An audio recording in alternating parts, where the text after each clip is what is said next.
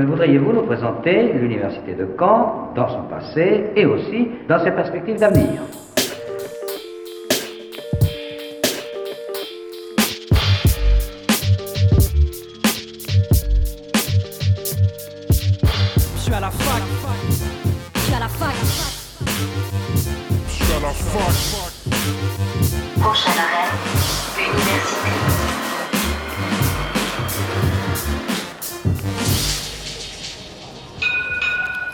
Bonjour à toutes et à tous, nous sommes le mercredi 27 novembre, il est midi et vous écoutez FAC News sur Radio Phoenix.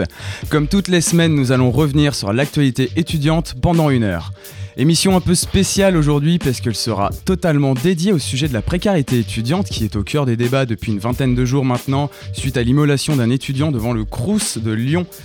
Mais avant de présenter qui est avec moi autour de la table jusqu'à 13h, revenons sur les faits marquants de la semaine à l'université de Caen.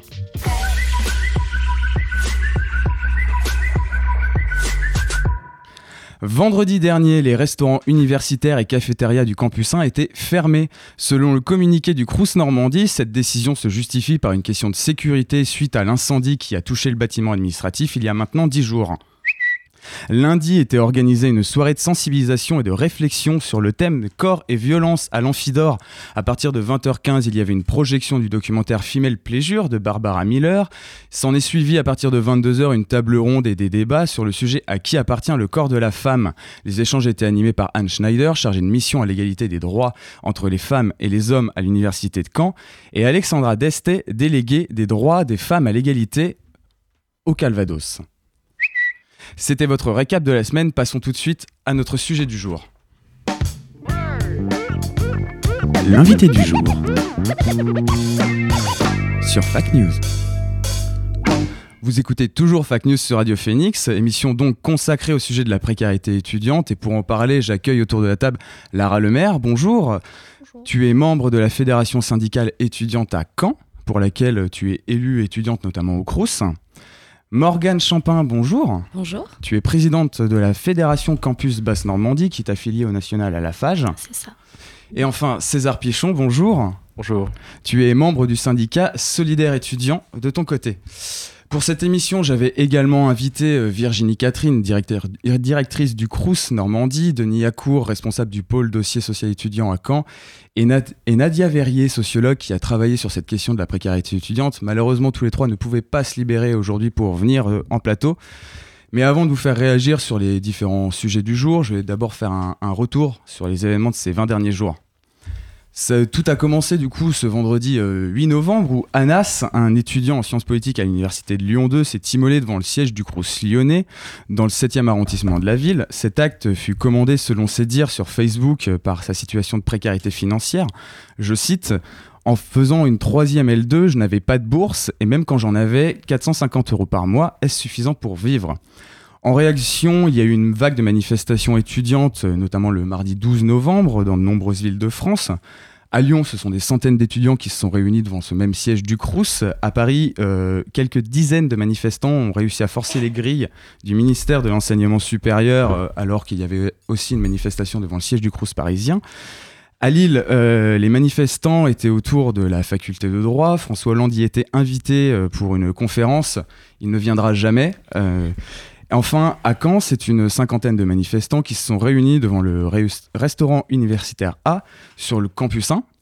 Le gouvernement a répondu à ces événements ce même jour de mardi 12 novembre, en cours d'après-midi, d'abord par Gabriel Attal, secrétaire d'État chargé à la jeunesse, qui devant l'Assemblée déclara ceci. Et moi, j'aurais aimé entendre dans votre bouche qu'il n'est jamais un acte politique que de tenter de mettre fin à ces jours. Pensez à ces jeunes, à tous les enfants qui vous écoutent, qui peut-être vous prennent comme modèle. Pensez à eux. Je ne pense pas qu'on puisse dire que ce soit un acte politique. On comprend bien qu'il y a des revendications, il y a des difficultés. Ce que je trouve, moi, dangereux, c'est que dans notre démocratie, certains groupuscules, certains militants politiques se servent de cet événement, le récupèrent. Le lendemain, le 13, c'est Sibeth Ndiaye, porte-parole du gouvernement, qui évoqua ce même sujet avec un peu plus de précaution. Il a effectivement laissé un message sur les réseaux sociaux qui semble désigner un geste qu'il qualifierait peut-être lui de politique. Je pense qu'il est aussi important de regarder le contexte psychologique d'ensemble de cet étudiant. Voulant faire preuve de prudence quant à l'importance politique du geste d'Anas, bien qu'accusant lui-même directement Macron, Hollande, Sarkozy et l'Union européenne de l'avoir tué, cela a provoqué un nouvel appel à manifester le 14, donc. Il sera encore suivi dans de nombreuses villes de France, comme à Caen, où près d'une centaine d'étudiants se sont réunis en centre-ville pour exprimer leur colère aux alentours de 18h. Ce même jour, Frédérique Vidal a reconnu, elle, la portée politique de son acte lors d'une interview à RTL. Moi, ce que je considère, c'est que ce jeune homme, en faisant cet acte, a très clairement voulu faire un acte à portée politique. On voit dans les écrits qu'il a laissés qu'il accuse tous les présidents de la République encore vivants, sauf Valéry Giscard d'Estaing, Marine Le Pen, les médias, l'Europe. Donc on sent qu'il a voulu faire de cet acte un acte politique. Enfin, plus récemment, il y a 10 jours, le Crous de Lyon a été incendié, la piste criminelle est privilégié par la police du fait d'un tag « La précarité tue » présent sur les murs du hall du bâtiment. Mais à côté de tout ça, il y a eu sur les réseaux sociaux des débats aussi qui se sont activés, notamment via Twitter, avec le hashtag « La précarité tue ». Dessus, on peut y voir des milliers d'étudiants passés ou présents qui ont témoigné de leur situation financière incertaine durant leurs études. Cet événement malheureux donc a remis sur le devant de la scène médiatique la question de la précarité étudiante. Donc c'était à peu près le résumé de ces 20 derniers jours. Et pour commencer avec vous trois, j'aimerais revenir sur les débordements malheureux qui ont eu lieu pendant certaines manifestations. Entre les grilles du ministère qui ont été forcées à Paris, les livres de François Hollande déchirés et brûlés à Lille, ou encore l'incendie du Crous, est-ce qu'il faut condamner complètement et fermement ces actes, ou est-ce qu'ils peuvent être justifiés à certains égards, César ? Alors, nous, dans notre syndicat, on n'a aucun commentaire à faire sur ce qui s'est passé au Crous, ni ce qui s'est passé lors des manifestations partout en France. Nous, ce qui nous importe, c'est la violence, la première des violences, celle qui cause toute autre forme de violence. C'est la violence de l'État, la violence des politiques du gouvernement, la violence des plans politiques de Frédérique Vidal dans l'enseignement supérieur et de la recherche. On l'a entendu tout à l'heure, certains membres de l'exécutif accusent les syndicats ainsi que certaines forces politiques de gauche notamment de se réapproprier cet événement tragique pour mobiliser plus facilement pour la manifestation du 5 décembre prochain. En une phrase, Morgane, qu'est-ce que tu aurais à répondre à ces membres de l'exécutif qui privilégient la piste de l'embrigadement politique ? Alors, je ne pense pas qu'il s'agisse d'une récupération, puisque ça fait déjà des années qu'on dénonce la précarité étudiante et qu'on agit pour aider nos pairs. Donc, je ne pense pas qu'il s'agisse d'une récupération, c'est juste que l'acte d'Anas est tragique et il faut que ce soit déclencheur, il faut que ce soit que ça permette le changement. Et du coup, permettre le changement, mais est-ce que du coup le débat n'a pas été un peu trop concentré sur une possible récupération et les violences, Lara? C'est-à-dire que moi je pense que lorsque le ministère met quelques heures à faire un communiqué de presse sur des grilles qui ont été ouvertes et quelques jours sur la mort d'un étudiant, on voit vraiment que c'est un choix politique de concentrer cette mobilisation, que ça fait des années que dès qu'il y a une mobilisation étudiante, on parle d'embrigadement, on parle de récupération politique, etc. Parce que je pense qu'au final, on veut tellement flouter la parole des étudiants, ils sont pas légitimes à parler alors que c'est nous, enfin c'est les étudiants et les étudiantes qui meurent de faim. C'est vraiment un choix politique de ne pas entendre les revendications des étudiants. Ouais, les problèmes financiers et les problèmes alimentaires notamment, c'est le cœur de l'acte d'Anas. Ça va être d'ailleurs notre premier grand sujet, celui du budget global d'un étudiant. En août dernier, à la FCBN, vous alertiez déjà sur la hausse des frais de rentrée en prenant le cas d'un étudiant non boursier d'une 20aine d'années arrivant à Caen. Selon votre rapport, ces dépenses spécifiques à la rentrée seraient à hauteur de 1 630 € par étudiant, comprenant bien sûr le fait de trouver un logement, de souscrire à une assurance, les frais d'inscription à l'université bien sûr, mais aussi une complémentaire santé. À cela, il faudrait rajouter les frais du quotidien comme payer son loyer, payer de quoi se nourrir, de quoi bouger avec le transport ou encore quelques loisirs. Ceci s'élèverait à presque 1 100 € tous les mois. Comment vous êtes arrivé à ce chiffre pour ce rapport ? Alors, donc tous les ans, on sort notre coût de la rentrée. Comment on arrive à ce chiffre ?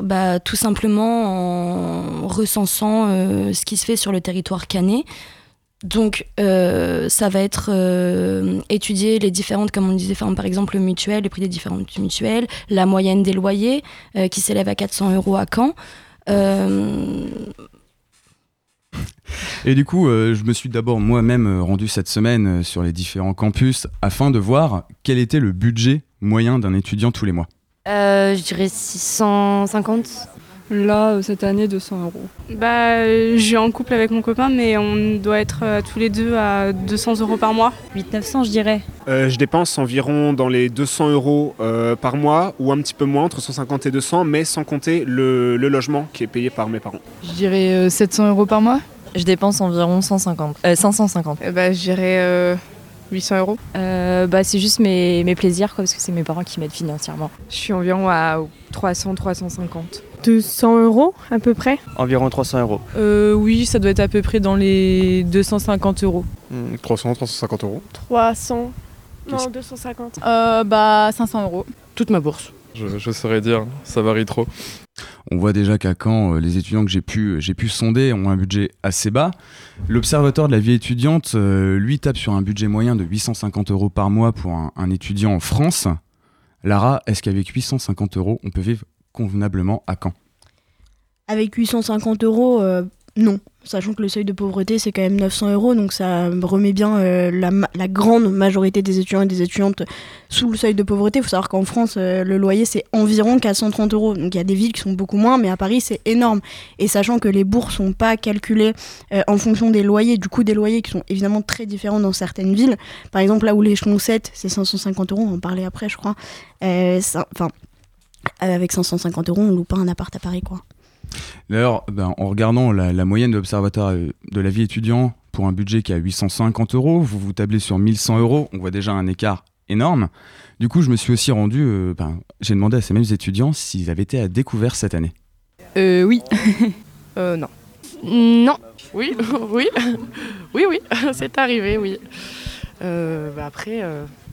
Malheureusement, c'est pas forcément de ma faute non plus, c'est parce que les bourses arrivaient pas forcément à temps, on va dire, mais bon, c'est pas non plus toujours de leur faute non plus, on va dire. Je préfère penser ça. Oui. Plusieurs fois ? Oui. Non, pas encore. Cette année, non, mais ça m'est arrivé vers les janvier dernier, enfin juste après les fêtes. Oui, une fois. Pareil, après les fêtes, mais sinon, non, ça va. Non, pas encore. Cette année, non, parce que j'ai mon boulot à côté qui me le permet de ne pas être à découvert, mais les années d'avant, oui, clairement, plus d'une fois. Jamais. Oui, à peu près tous les mois, on va dire. Hein. C'est compliqué, mais ça va. J'ai mes parents, tout ça, donc ça va, je survis. Tous les mois, oui. Non. Oui ? Non. Non, je me suis pas retrouvée à découvert parce que j'ai pas le droit, mais j'essaie de faire beaucoup attention à mes dépenses, du coup. Coup, tu te restreins un peu pour pas y arriver. Voilà, c'est ça. Je me restreins beaucoup. C'est con, mais par exemple, je vais faire des listes de cours, je vais comparer beaucoup les prix parce que je sais que c'est énormément cher. Et le midi, je vais manger au restaurant universitaire pour que ça me coûte beaucoup moins cher, du coup. Comme a pu le constater la dernière étudiante qui parle dans ce micro-trottoir, l'Observatoire de la vie étudiante, lors de sa dernière étude qui date de 2016, il y en a une tous les 3 ans, la prochaine devrait arriver du coup en début d'année prochaine, c'est 30% des étudiants qui déclarent du coup à l'OVE d'avoir été à découvert durant l'année universitaire 2015-2016 qui était étudiée. Mais ce qui fait peut-être un peu plus peur, c'est que la moitié des étudiants sondés ont déclaré avoir dû se restreindre ou piocher dans ces économies. Est-ce que le fait qu'on doive se restreindre ou piocher dans ces économies, c'est peut-être le chiffre le plus alarmant, César ? Oui, c'est un vrai problème, mais il n'y a pas que ça qui est alarmant. C'est que quand on a de faibles revenus quand on est étudiant, quand nos bourses sont faibles, déjà, il y a le fait qu'on ne peut pas répondre aux besoins essentiels de la vie quotidienne, mais il y a aussi que les étudiants sont poussés à avoir un boulot qui... augmentent leurs chances de décrochage scolaire. Enfin, il y a plein de problèmes qu'entraîne la baisse le faible revenu des étudiants et la baisse des aides sociales. Et ça suffit, quoi. On n'en peut plus. D'ailleurs, quand on veut se confronter aux chiffres pour savoir combien d'étudiants vivent sous le seuil de pauvreté, on a un petit problème parce que l'INSEE ne fait pas de stats directement sur les étudiants. Elle se base sur les foyers fiscaux. Du coup, on se confronte à 3 chiffres totalement différents. Celui qui a été prôné par le gouvernement ces derniers jours, c'est-à-dire 5% des étudiants. Celui que prône la FAGE, qui est à 20% des étudiants. Et enfin, celui que donne l'Observatoire de la vie étudiante, qui est à environ 10% des étudiants, sachant que pour eux, un étudiant en situation précaire, c'est quelqu'un qui se dit avoir des faibles revenus et qui se dit mal en vivre. Du coup... Quel semble être le plus proche de la réalité, Lara, pour toi, par rapport à ce que tu as pu voir à Caen notamment via l'UNEF avant et maintenant avec la FSE? Je pense que même 20%, c'est en dessous de la réalité. C'est surtout que le seuil de pauvreté, du coup, c'est 900 €, mais il y a un étudiant sur deux qui travaille. Donc, est-ce qu'un étudiant, du coup, n'est pas précaire parce qu'il a un emploi à 5, 10, 25 heures par semaine et que, du coup, il a des revenus qui font de lui quelqu'un de pas précaire, mais qui, du coup, va rater ses études? Du coup, je pense que c'est très, très compliqué de calculer vraiment. Calculer la misère des gens, c'est compliqué, mais les étudiants meurent de faim, quoi. Puis, en plus, quand on regarde à peu près toutes les dépenses d'un étudiant, j'ai toujours demandé à ces mêmes étudiants quel était le plus gros poste de dépenses qu'ils avaient tous les mois. Et on va l'entendre, il y a comme une petite musique. Le loyer. L'essence. Parce que je faisais des allers-retours assez loin chez mes parents, donc ouais. Mon essence et ma nourriture. Mon loyer. C'est mon loyer, clairement. Le logement et après, je dirais... La nourriture. Soit les transports, soit la nourriture. C'est environ 80 € pour les transports et 80 € pour la nourriture ensuite. La nourriture. Le loyer. Mon loyer. La nourriture. La nourriture et l'essence. La nourriture. Le logement. Loyer, nourriture, transport, c'est les trois qui reviennent à chaque fois, en ayant bien sûr des réalités totalement différentes. Il y en a qui vivaient encore chez leurs parents, il y en a qui ne vivent du coup... soit parce qu'ils sont logés via les logements du Crous ou dans le parc privé. Donc, sans surprise, le logement arrive en tête des dépenses. Selon l'OVE, comme on l'a dit, c'est environ 430 € pour un étudiant français. Frédérique Vidal a abordé ce sujet, notamment sur RTL, toujours en rappelant les dispositifs existants ainsi que des solutions à venir. Dans ces aides d'urgence, il y a donc des aides au logement en plus ou... Il y a des aides, ce sont des sommes d'argent qui sont données aux étudiants pour les aider dans là où ils en ont le plus besoin. On a un vrai sujet sur le logement, ça c'est très clair. On y a travaillé avec Julien de Normandie. La caution visale fonctionne extrêmement bien. C'est ce qui permet à des étudiants d'être cautionnés par Action Logement. Ils n'ont pas besoin d'avoir des cautions de leurs parents. On va faire en sorte que la trêve hivernale s'applique dans les cités universitaires, ça dès à présent aussi. C'est une décision qui est prise. Ça veut dire qu'on ne peut pas expulser un étudiant d'une cité universitaire, puisque les cités universitaires jusqu'à présent n'étaient pas dans le droit commun. Est-ce qu'il est question de construire des logements étudiants? Alors oui, le plan 60 000 que nous portons avec Julien de Normandie est en cours de déploiement. Il faut qu'on y travaille encore beaucoup plus fort, puisque pour tenir ces engagements, il faut vraiment qu'on se mobilise tous. Mais c'est aussi pour ça qu'on a mis en place une aide à la mobilité. Et c'est aussi pour ça qu'on a ouvert des campus connectés partout sur le territoire pour que les jeunes puissent aussi étudier sans forcément être obligés de rejoindre les métropoles. On a un problème de concentration des jeunes dans les métropoles. On a un problème de hausse des loyers. Donc tous les efforts sont faits, y compris pour que maintenant les villes puissent encadrer les loyers. Donc des logements Crous en plus en prévision, l'introduction d'une trêve hivernale dans les CTU, et l'aide de l'État pour une caution, pour un logement dans le parc privé. Question un peu générale, est-ce que c'est suffisant? Non. Lara? Non. Le Parlement a retiré 35 millions € au budget de l'enseignement supérieur il y a 6 jours. Donc c'est-à-dire que c'est ridicule. Alors oui, on va donner un peu d'argent à des étudiants qui littéralement meurent de faim. D'accord, c'est très bien. Par contre, c'est un problème qui est national, qui est synthétique de choix politique de ne pas investir dans l'enseignement supérieur. Et on ne peut pas dire, oui, on va construire des CTU lorsque le Crous, moi je suis élu Crous en Normandie, on n'a pas assez d'argent pour rénover correctement toutes les cités universitaires à l'échelle de la Normandie. J'ose même pas imaginer comment c'est à Paris. Genre non, s'il n'y a pas d'argent, ce n'est pas possible. Et tant qu'on n'investira pas de l'argent, on ne pourra pas. Donc c'est pas possible. C'est ça? Ouais, et dans ce que présente Frédérique Vidal concernant ces solutions, on a quand même son plan Campus Connecté.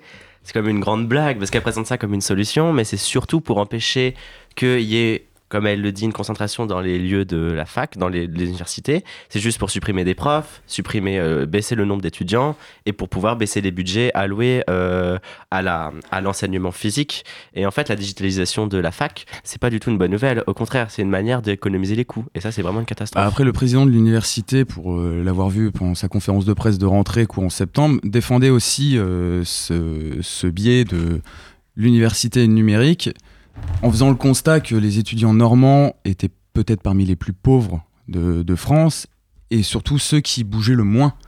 Est-ce que c'est pas ça aussi le problème en Normandie? Le sujet de la mobilité? Ouais. Alors, non, je pense pas que ce soit un problème. Je pense que au contraire, tout le monde ferme les yeux, j'ai l'impression, sur ce qui se passe réellement. Nous, on le voit très bien par le biais de notre épicerie sociale et solidaire, l'Agorae. On a 260 bénéficiaires, on a atteint le maximum de bénéficiaires possible. C'est des étudiantes ou étudiants qui vivent avec 7,60 € de reste à vivre par jour. Ça encore, c'est le maximum pour pouvoir accéder à l'Agorae. On voit bien, en moyenne, ils sont plus à 3 ou 5 € de reste à vivre. Et il y en a même qui sont en négatif.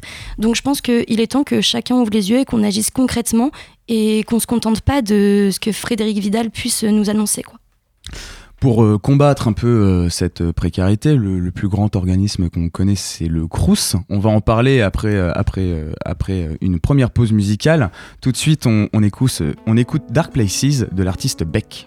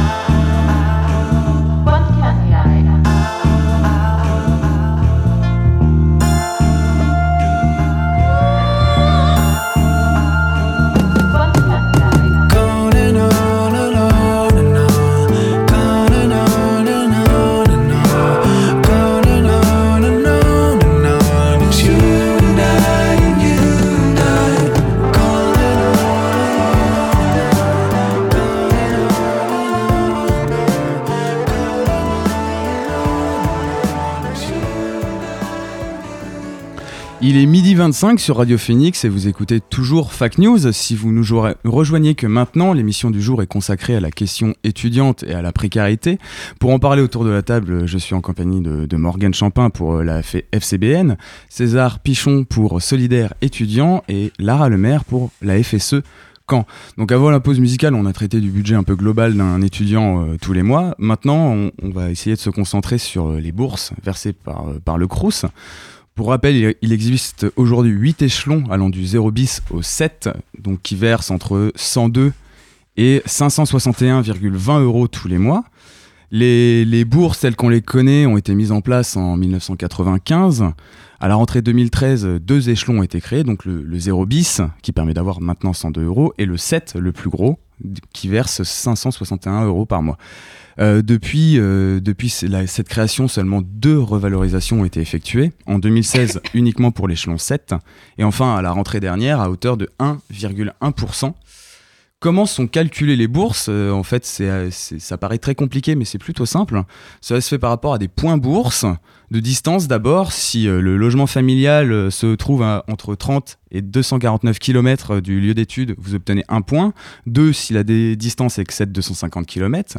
Ensuite, il faut rajouter ceux de la situation familiale. Tous frères et sœurs octroient 2 points.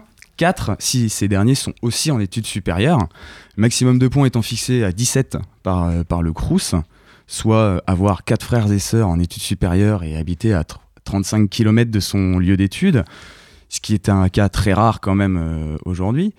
Une fois ce nombre de points trouvés, on peut connaître son éligibilité, ou non aux bourses grâce aux ressources fiscales de nos parents sur l'année N-2, c'est-à-dire que pour la rentrée dernière, c'est les revenus de 2017 déclarés en 2018 qui étaient pris en compte. Morgane, est-ce que ce décalage de 2 ans entre les revenus des parents et l'année universitaire, c'est pas le principal problème des bourses aujourd'hui ? Alors, plus globalement, je pense pas que ce soit ce décalage, mais plus que l'étudiant ne soit pas émancipé. Ça veut dire qu'on considère toujours que l'étudiant est rattaché à ses parents, alors que pour la plupart, c'est pas le cas. Donc, pour certains, les parents peuvent venir en aide. Mais en fait, l'étudiant, il a ce statut... on va dire un peu spécifique, où on ne sait pas trop où est-ce qu'il peut avoir des aides, on ne sait pas trop à quelle hauteur ses parents peuvent l'aider.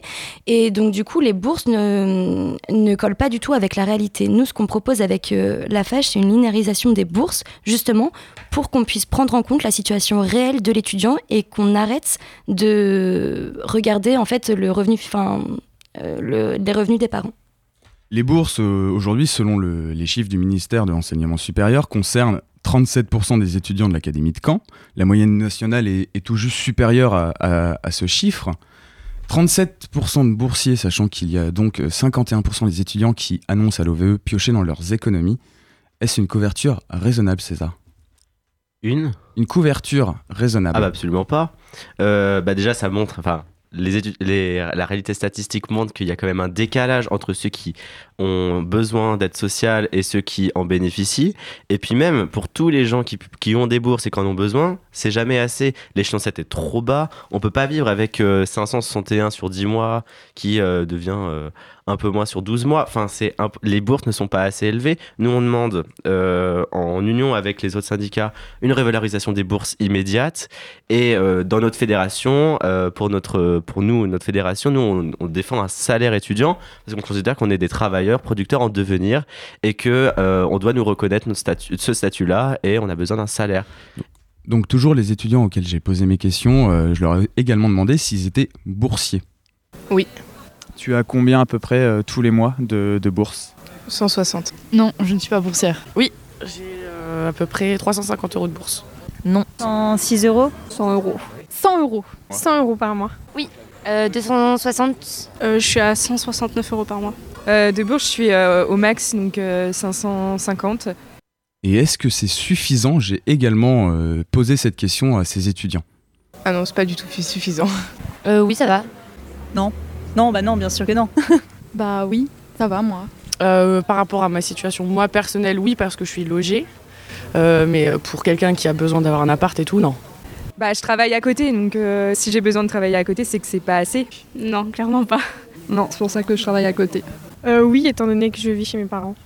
C'est pas assez pour la plupart des gens, donc la question de la revalorisation des bourses est sortie encore une fois durant ces 20 derniers jours. Frédérique Vidal a annoncé ceci au micro de RTL le 19 novembre dernier. Alors Frédérique Vidal, les syndicats d'étudiants réclament de revaloriser les bourses. Est-ce qu'il faut donc les augmenter, ces bourses étudiantes ? Alors en fait, nous venons d'augmenter les bourses étudiantes. Hein. D'1,1%. Nous venons de remettre 46 millions d'euros supplémentaires sur les bourses étudiantes.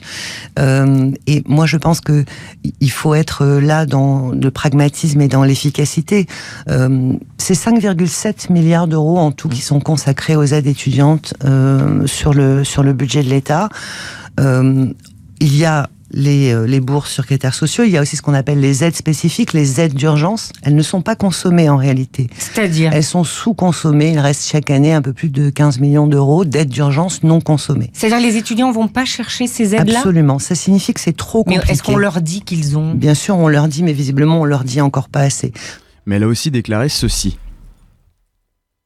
Et la piste du revenu universel d'activité ? Alors ça, nous y travaillons avec la FAGE, avec l'UNEF depuis plusieurs mois, avec Gabriel Attal qui porte... Donc ça regroupe toutes les aides, c'est ça ? Absolument, et puis surtout, ce que nous avons proposé à la FAGE et à l'UNEF avec Gabriel Attal, c'est de tout remettre sur la table. Les barèmes, les montants des bourses, qui peut en bénéficier, comment est-ce qu'on déclenche ces bourses, et comment est-ce qu'on fait pour qu'il y ait une demande à faire pour bénéficier de toutes les aides existantes, ce qui n'est pas le cas actuellement. Donc le constat est là, c'est on ne peut pas augmenter les bourses aujourd'hui, déclare la ministre. Toutes les aides ne sont pas demandées, mais on propose une future demande unique pour toutes les aides. Est-ce que, Lara, ces déclarations de la ministre sont satisfaisantes et suffisantes pour calmer la colère qui gronde aujourd'hui chez les étudiants ? Non. Non, parce que, je l'ai dit tout à l'heure, il n'y a pas d'argent. Ils disent une revalorisation d'1,1%. Quand on supprime de l'argent dans le budget de l'enseignement supérieur, ça ne marche pas. Et non seulement on n'augmente pas les bourses, mais en parallèle de ça, il y a tout qui augmente à côté. Il y a une inflation de la vie étudiante, une inflation de la vie globale des gens. Il y a l'augmentation des frais d'inscription, 90 €. Enfin, même si les étudiants boursiers sont après remboursés, quand on ajoute ça à des frais qui doivent être déjà déboursés, les réservations de logements, etc., tout augmente. Donc, non seulement elle sait des paroles en l'air, et ça ne marche pas, ça ne correspond pas du tout à la réalité des étudiants. Mais du coup, est-ce que l'idée déjà d'une demande unique pour accéder à toutes les aides, sachant qu'elle déclare que certaines aides d'urgence ne sont pas demandées par les étudiants, est-ce que c'est une bonne solution, Morgane ? Alors, un guichet unique, oui, forcément, ce serait une bonne solution. Donc, en plus de la revalorisation, parce qu'aujourd'hui, les étudiantes et étudiants peuvent bénéficier de... pas mal d'aides, on va dire, mais on communique pas assez dessus. Donc, on n'est pas au courant et on peut pas en bénéficier. Ce guichet unique permettrait déjà d'alléger au niveau administratif les étudiantes, puisqu'à chaque fois qu'on doit faire une demande, on doit justifier de beaucoup de papiers. Donc, je pense que ça pourrait être une première solution. Mais dans tous les cas, il faudra revaloriser le budget. C'est nécessaire. Une première solution donc, mais est-ce qu'il faut plus du coup, César ? Surtout, je voulais revenir sur la proposition de la ministre. Il faut rappeler que si on crée un guichet unique, elle dit qu'il y a 15 millions d'aides d'urgence qui ne sont pas allouées, mais les demandes, elles existent et il y a des refus. Enfin, il y a des refus. Enfin, nous, on accueille plein de gens qui viennent voir le Crous, qui demandent des aides d'urgence, qui sont dans des situations de précarité, mais qui n'obtiennent pas cette aide d'urgence. Donc, il y a peut-être de l'argent, mais en tout cas, il y a une barrière. Il y a une barrière puisque le gouvernement a beau avoir de l'argent, ne veut pas le donner aux étudiants. Et du coup, il peut y avoir un guichet unique, ça ne changera rien, parce que de toute façon, les étudiants ne pourront toujours pas toucher ces aides d'urgence. Du coup, le problème ici, c'est peut-être, c'est quoi ? C'est la démarche nationale des Crous, ou c'est au local, certains Crous qui sont un peu plus frileux pour donner cet argent ? Alors... Du coup, je pense qu'il faut aussi qu'on arrête de taper sur les Crous. Certes, il y a des dysfonctionnements au sein des Crous, mais le Crous est un service public et son budget est alloué par le gouvernement. Donc, je pense que... Dans tous les cas, il faut que le gouvernement prenne en compte nos revendications, comprenne la précarité dans laquelle se trouvent les étudiants d'aujourd'hui et agisse enfin. Oui, et c'est surtout que on n'est pas à l'abri de, si on fusionne toutes les aides, les APL, les bourses, etc., d'une baisse au passage. Je veux dire, ça étonnerait personne. Je veux dire, ce serait logique complètement de la part du gouvernement, au vu des choix politiques qu'il fait, de les baisser au passage. Et c'est surtout l'argent qu'on met dans les aides d'urgence, si on les bascule dans les bourses, et ben directement on augmente les bourses et on augmente surtout le nombre de boursiers, parce que augmenter les bourses c'est bien, mais lorsqu'on a plus des trois quarts des études, le trois quarts des étudiants qui sont exclus du système de bourse, de toute façon, ça ne peut pas marcher. Oui, c'est ça, c'est à peu près 1/3, 2/3 d'étudiants boursiers et non boursiers en faveur des non boursiers en France. Du coup, César, tu voulais encore réagir là-dessus ? Je sais plus, j'ai oublié. C'est pas grave, on va tout de suite se faire une deuxième pause musicale.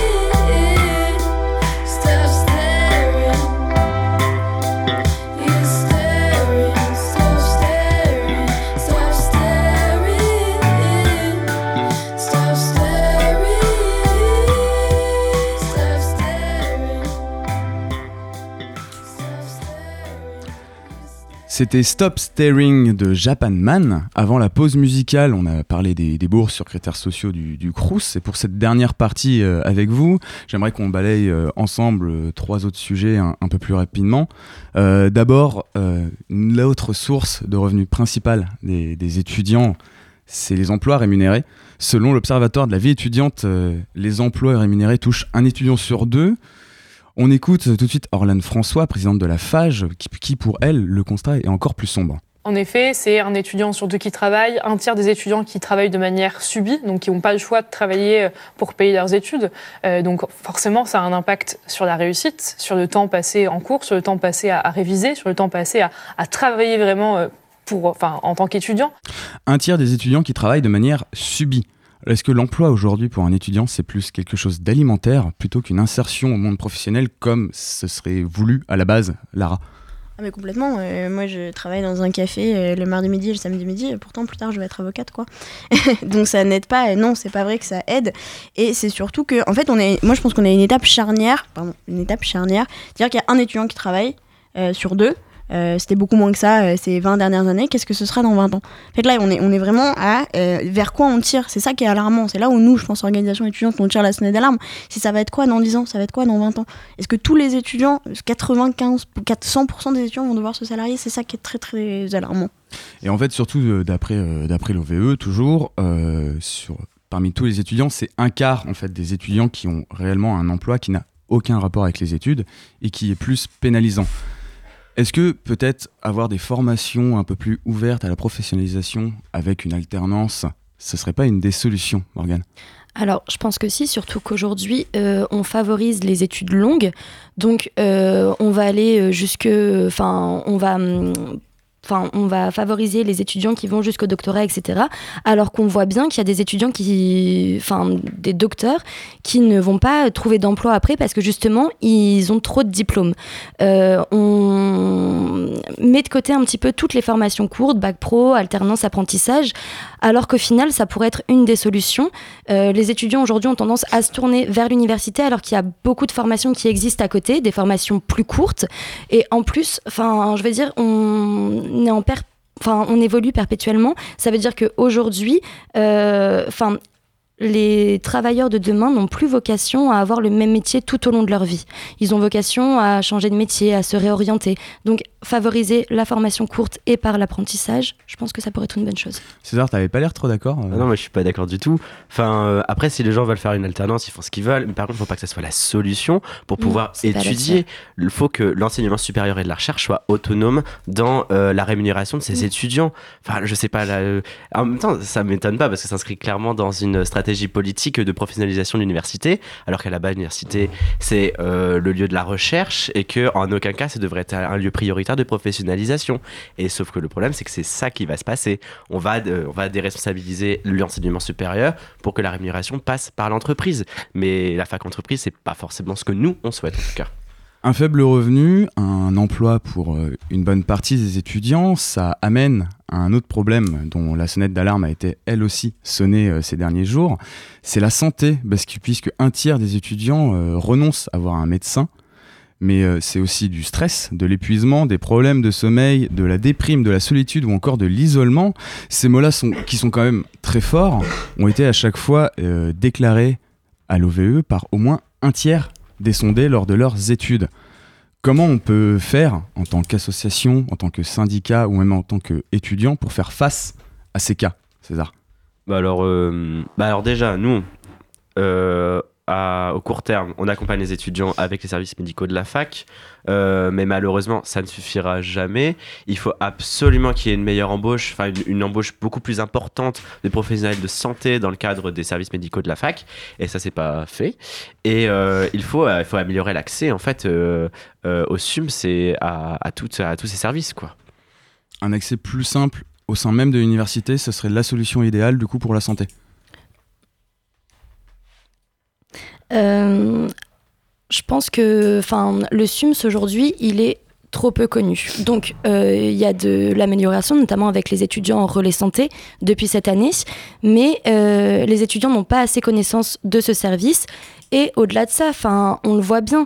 Je crois que c'est 20% des étudiants qui renoncent à se soigner, soit par manque d'argent, par manque de temps. C'est juste pas possible quoi. Ouais, c'est ça à peu près les chiffres, 20% qui renoncent quasi toujours à se soigner et un tiers qui annonce avoir au moins une fois sur une année renoncé à avoir un médecin.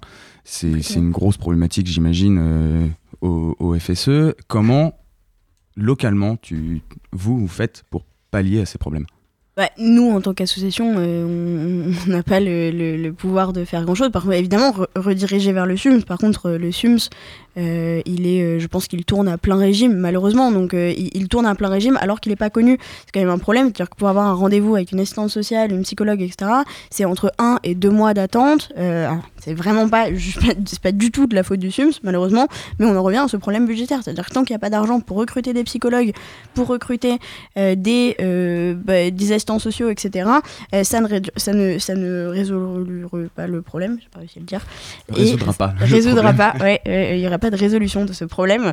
Et aussi, le gros problème, c'est l'absence de mutuelle ou de sécurité sociale pour les étudiants. Du coup, il y a eu la suppression de la sécurité sociale étudiante. Bon, ce n'est pas le débat, hein, mais ça n'empêche qu'aujourd'hui, il faut avoir recours à une mutuelle privée qui est souvent très chère. Et je pense qu'il y a plus de la moitié, selon les chiffres de la MGEN, la moitié des étudiants, 43% des étudiants qui renoncent à une mutuelle. C'est quand même très compliqué de avoir des mutuelles en France, quoi. Enfin, pour conclure, Madame Vidal a annoncé la semaine dernière, toujours sur RTL, de nouvelles actions gouvernementales pour combattre la précarité. On l'écoute tout de suite. Donc je veux vraiment mettre en place un numéro d'appel, embarquer les organisations syndicales pour qu'elles nous aident à repérer les jeunes en situation de précarité, de manière à ce qu'il y ait une véritable fonds d'aide d'urgence qui puisse être mobilisé par ces étudiants en situation de précarité. Ça c'est quelque chose de très concret, c'est quelque chose qui peut être fait tout de suite. C'est pour quand ce numéro d'appel ? C'est un numéro d'appel qui sera mis en place au plus tard à la fin de l'année, de manière à ce que il puisse y avoir ce numéro d'appel fin d'année là maintenant, 2019. Pour prendre un rendez-vous, pour voir une assistante sociale. Mais une fois de plus, comme il y a des jeunes qui hésitent à passer par les assistantes sociales, qu'on travaille aussi avec les associations étudiantes pour qu'elles soient aussi le relais, et pas forcément des syndicats étudiants, mais vraiment des associations étudiantes. Un numéro d'appel d'urgence qui arrivera là en fin d'année, mais surtout une collaboration entre associations étudiantes, syndicats et l'État pour combattre la précarité qui, selon ses dires, devrait aussi arriver le plus rapidement possible d'ici la fin d'année. Est-ce que c'est possible, Morgane ?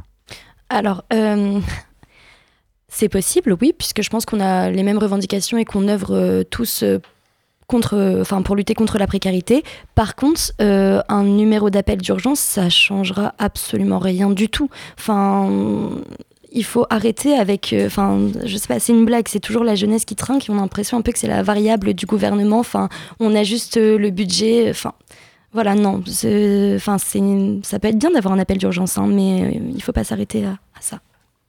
César, Lara, une réaction ? Vas-y. Oui, en fait, on peut mettre en place un numéro d'urgence, ça ne changera pas le fait qu'il n'y a pas assez d'argent. Donc, on a beau identifier les étudiants précaires, on a beau les amener devant des assistants sociaux ou nous, en tant que syndicat ou association, ça ne changera pas que lors de ces entretiens, on expliquera aux étudiants « Ah bah je suis désolé, il n'y a pas d'argent, ah bah non, vous ne remplissez pas les critères, ah bah non, ça c'est plus possible, ah non, machin. » Ça ne changera rien. En fait, il n'y a pas de mesures concrètes d'assistance aux personnes qui sont précaires et qui sont étudiantes, et ça malgré tous les mensonges que peut dire la ministre, c'est une réalité, et c'est pour ça que nous, on appelle à se mobiliser contre le gouvernement et s'inscrire dans un mouvement plus global qui comprend les problèmes de précarité des étudiants d'aujourd'hui, mais aussi de leur avenir, car il y a une réforme du chômage qui se met en place, il y a une réforme de la retraite qui se met en place. L'avenir des étudiants est en danger, l'avenir de la lutte contre leur précarité est en danger, et c'est pour ça qu'on appelle à la grève générale appelée par les syndicats nationaux le 5 décembre, et nous on organise à la fac une AG le 3 décembre à 12h à l'Amphi-la-Place, et on invite tous les étudiants à venir pour défendre leur avenir. Mais du coup, la ministre a encore une carte dans son jeu, on l'écoute tout de suite.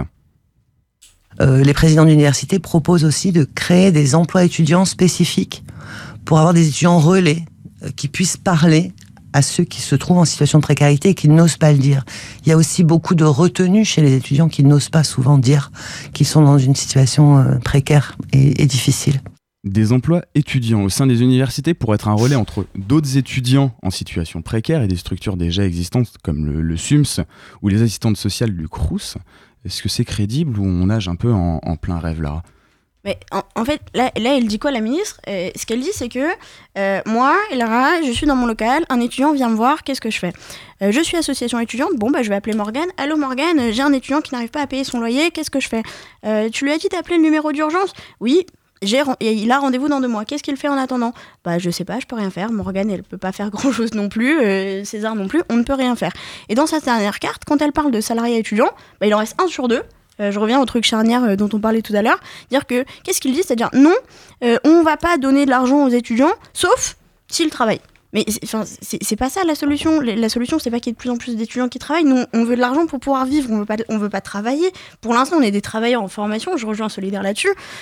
C'est pas possible de se dire, même si on travaille à l'université, de aller en cours de 8h à midi, de midi à 14h, aider les étudiants qui sont dans la même situation, qui sont précaires, de 14h à 16h, faire un exposé, travailler un exposé, de 17 à 19, aller travailler à McDo, rentrer chez soi pour repartir en cours à 7h le lendemain. C'est juste pas possible. On est dans une situation où ce n'est plus possible. Donc en fait, pour résumer un peu l'heure où on a été ensemble, le cœur du problème pour vous, ça vient directement des aides attribuées aux étudiants qui ne sont pas assez grandes, qui ne touchent pas assez d'étudiants. Et en fait, les déclarations à droite, à gauche des ministres et secrétaires d'État et les mesures qui vont être mises en place, c'est pas suffisant du tout. C'est clairement pas suffisant. Et puis au-delà de ça, tout ce qu'elle propose, que ce soit le numéro d'appel d'urgence ou des étudiants relais, comme le disait Lara, on le fait déjà par le biais de nos actions, sauf que nous, on n'est pas rémunérés pour le faire et pourtant, on aide nos pairs et on vient combler le manque du gouvernement puisque sa mission, c'est quand même d'aider un étudiant à pouvoir avoir un avenir. Et aujourd'hui, c'est dur d'être étudiant, c'est pas facile, et pourtant on nous dit tout le temps qu'il faut pas nous plaindre, qu'on a la chance de pouvoir étudier, etc. C'est pas la réalité, les étudiants ont le droit aussi de vivre de manière décente. Ce sera notre mot de la fin, puisque le temps court très vite. Merci à vous d'avoir accepté de venir sur ce plateau. Dans FAC News, on suivra toujours l'actualité par rapport à la précarité étudiante. Quant à nous, on se fait une nouvelle pause musicale avec le titre Remember du groupe mythique I Am.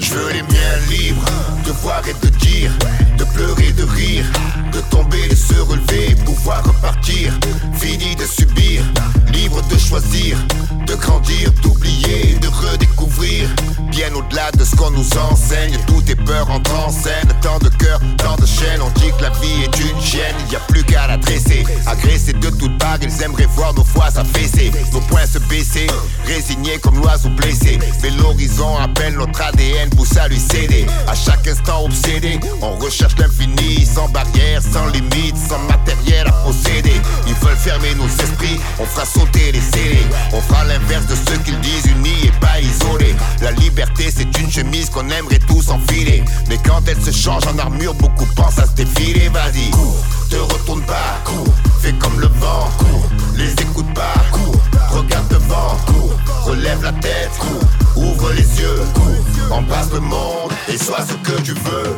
Make we remember the things Fela taught you. Oh, make we remember the things Kwame Nkrumah taught you. Oh, Kwame Nkrumah taught you. Je me souviens de ce que Malcolm nous a légué, de l'héritage que Martin Luther nous a laissé. Make we remember the things Marcus Garvey taught you. Oh, Marcus Garvey taught you. Make we remember the things Lumumba taught you. Oh, Lumumba taught you. Make we remember the things Malcolm X taught you. Oh, Malcolm X taught you. Make we remember the things Martin Luther taught you. Oh, Martin Luther taught you. Make we remember the things Sankara taught you. Oh, Sankara taught you. Make we remember the things Mandela taught you. Oh, Mandela taught you. Remember. Chacun nos sons aiguisés. Si des barreaux dansent ensemble sur le carreau, on sait que la vérité n'est pas celle des gourous barreaux. Pourquoi je changerai? Mon opinion c'est celle d'avant. On bouge tous à la même cadence, le but final c'est chiller. Mon acéville n'a pas rempli mon cœur de haine. Non, elle m'a montré le chemin pour défaire mes chaînes. Bon, seul libre sans milice, je vois tous ces gens se fliquer, cachés derrière un sobriquet. Dire que le méchant c'est Mickey, le crime est commis chez le doc. Quand ils gavent l'ordonnance, on chie sur notre part de monde pour avoir notre part de France. Et il se paie de vivant, on sacrifie de vivre ensemble, en validant de la merde posée sur le divan. Ça mystifie la justice, la force devient l'héroïne d'une exode sans peuple avec des milliers de Moïse, des faux prophètes égoïstes lâchant vers l'univers. Tout ça se finira sous un déluge d'astéroïdes. On court ensemble car seul il marche pour le mauvais. On pense au futur sans vendre notre cul pour le progrès. On se souvient de ce que Mandela a légué et de ce que Bob nous enseignait dans ses reggae. Make we remember remember the things fella talk you. Make me remember the things Kwame Nkrumah talk you. Je me souviens de ce que Fela nous a légué et de ce que nous a laissé Marcus Garvey. Make me remember the things Marcus Garvey talk you. Make me remember the things Lumumba talk you. Make me remember the things Malcolm X talk you. Make me remember the things Martin Luther talk you. Make me remember the things Sankara talk you. On est de retour pour la dernière partie de FAC News aujourd'hui et j'accueille Bonnie. Salut Bonnie. Salut. Tu vas encore nous présenter l'actualité de la Maison de l'étudiant pour la semaine à venir et on commence tout de suite avec un concert demain soir. Vous recevez 3 groupes, lesquels sont-ils ?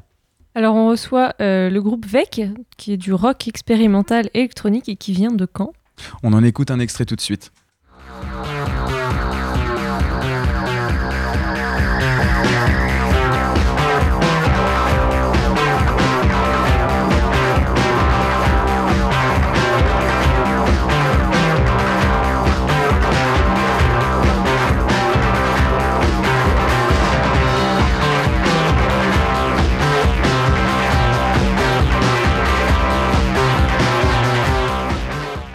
Ensuite, vous avez un deuxième groupe canet demain soir à la Maison de l'étudiant. Oui, donc Samba de la Muerte qui fait son retour puisqu'il était déjà venu il y a quelques années à la Maison de l'étudiant et donc qui est plutôt un groupe de pop psychédélique. Pour ceux qui ne connaîtraient pas Samba de la Muerte, ça donne ça.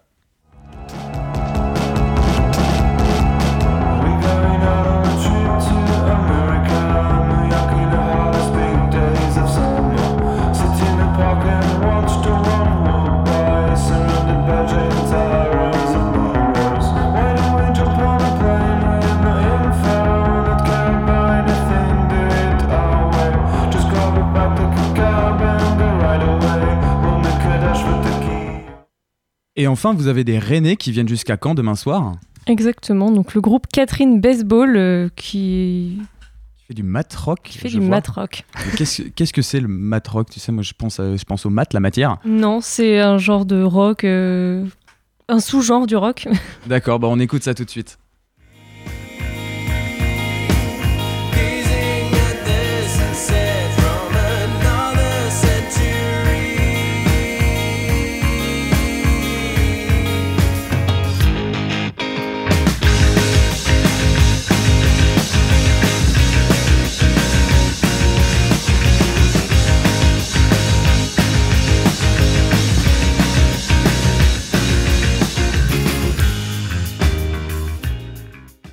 Comme d'habitude, j'imagine que l'événement est totalement gratuit demain soir.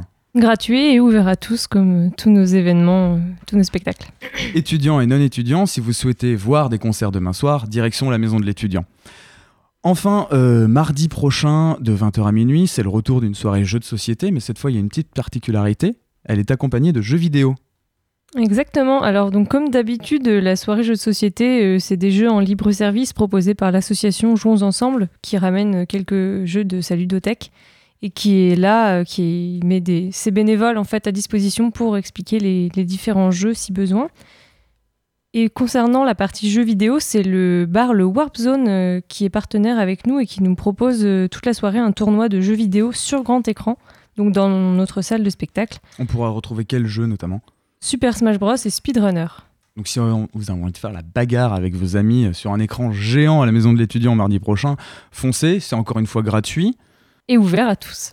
Est-ce qu'il faut s'inscrire du coup pour les tournois le soir sur console ou sur le coup on peut arriver et dire je veux jouer ? Oui voilà, les gens arrivent, ils pourront jouer selon, dans la limite des places en fait, mais ça va tourner tout au long de la soirée, donc même s'il y aura un peu de temps, tout le monde pourra jouer.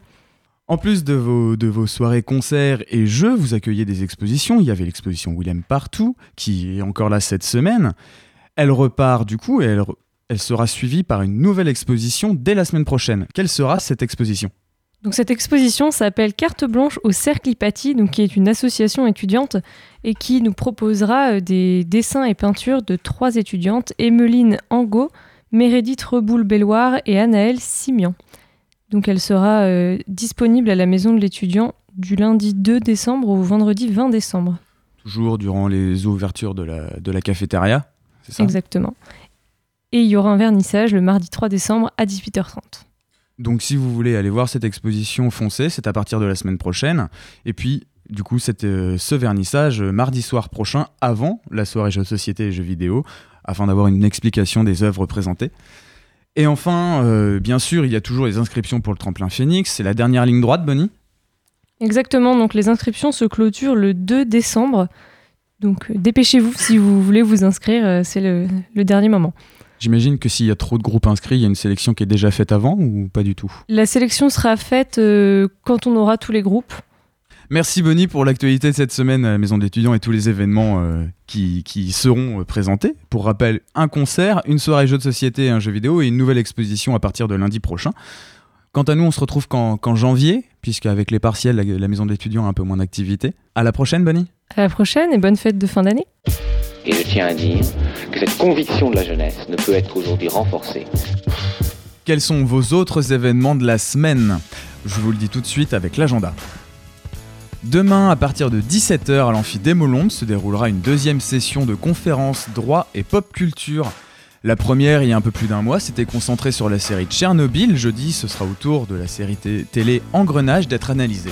Deuxième événement de la semaine, samedi soir à partir de 23h au Cargo, ce sont les copains de chez Mad Brain que vous pouvez entendre tous les lundis soirs à 20h sur Radio Phoenix qui vous propose un triple concert tourné autour de la house et de la techno. C'était vos deux événements de la semaine, nous on se retrouve la semaine prochaine, merci de nous avoir écoutés, tout de suite vous retrouverez Clémence et la Méridienne.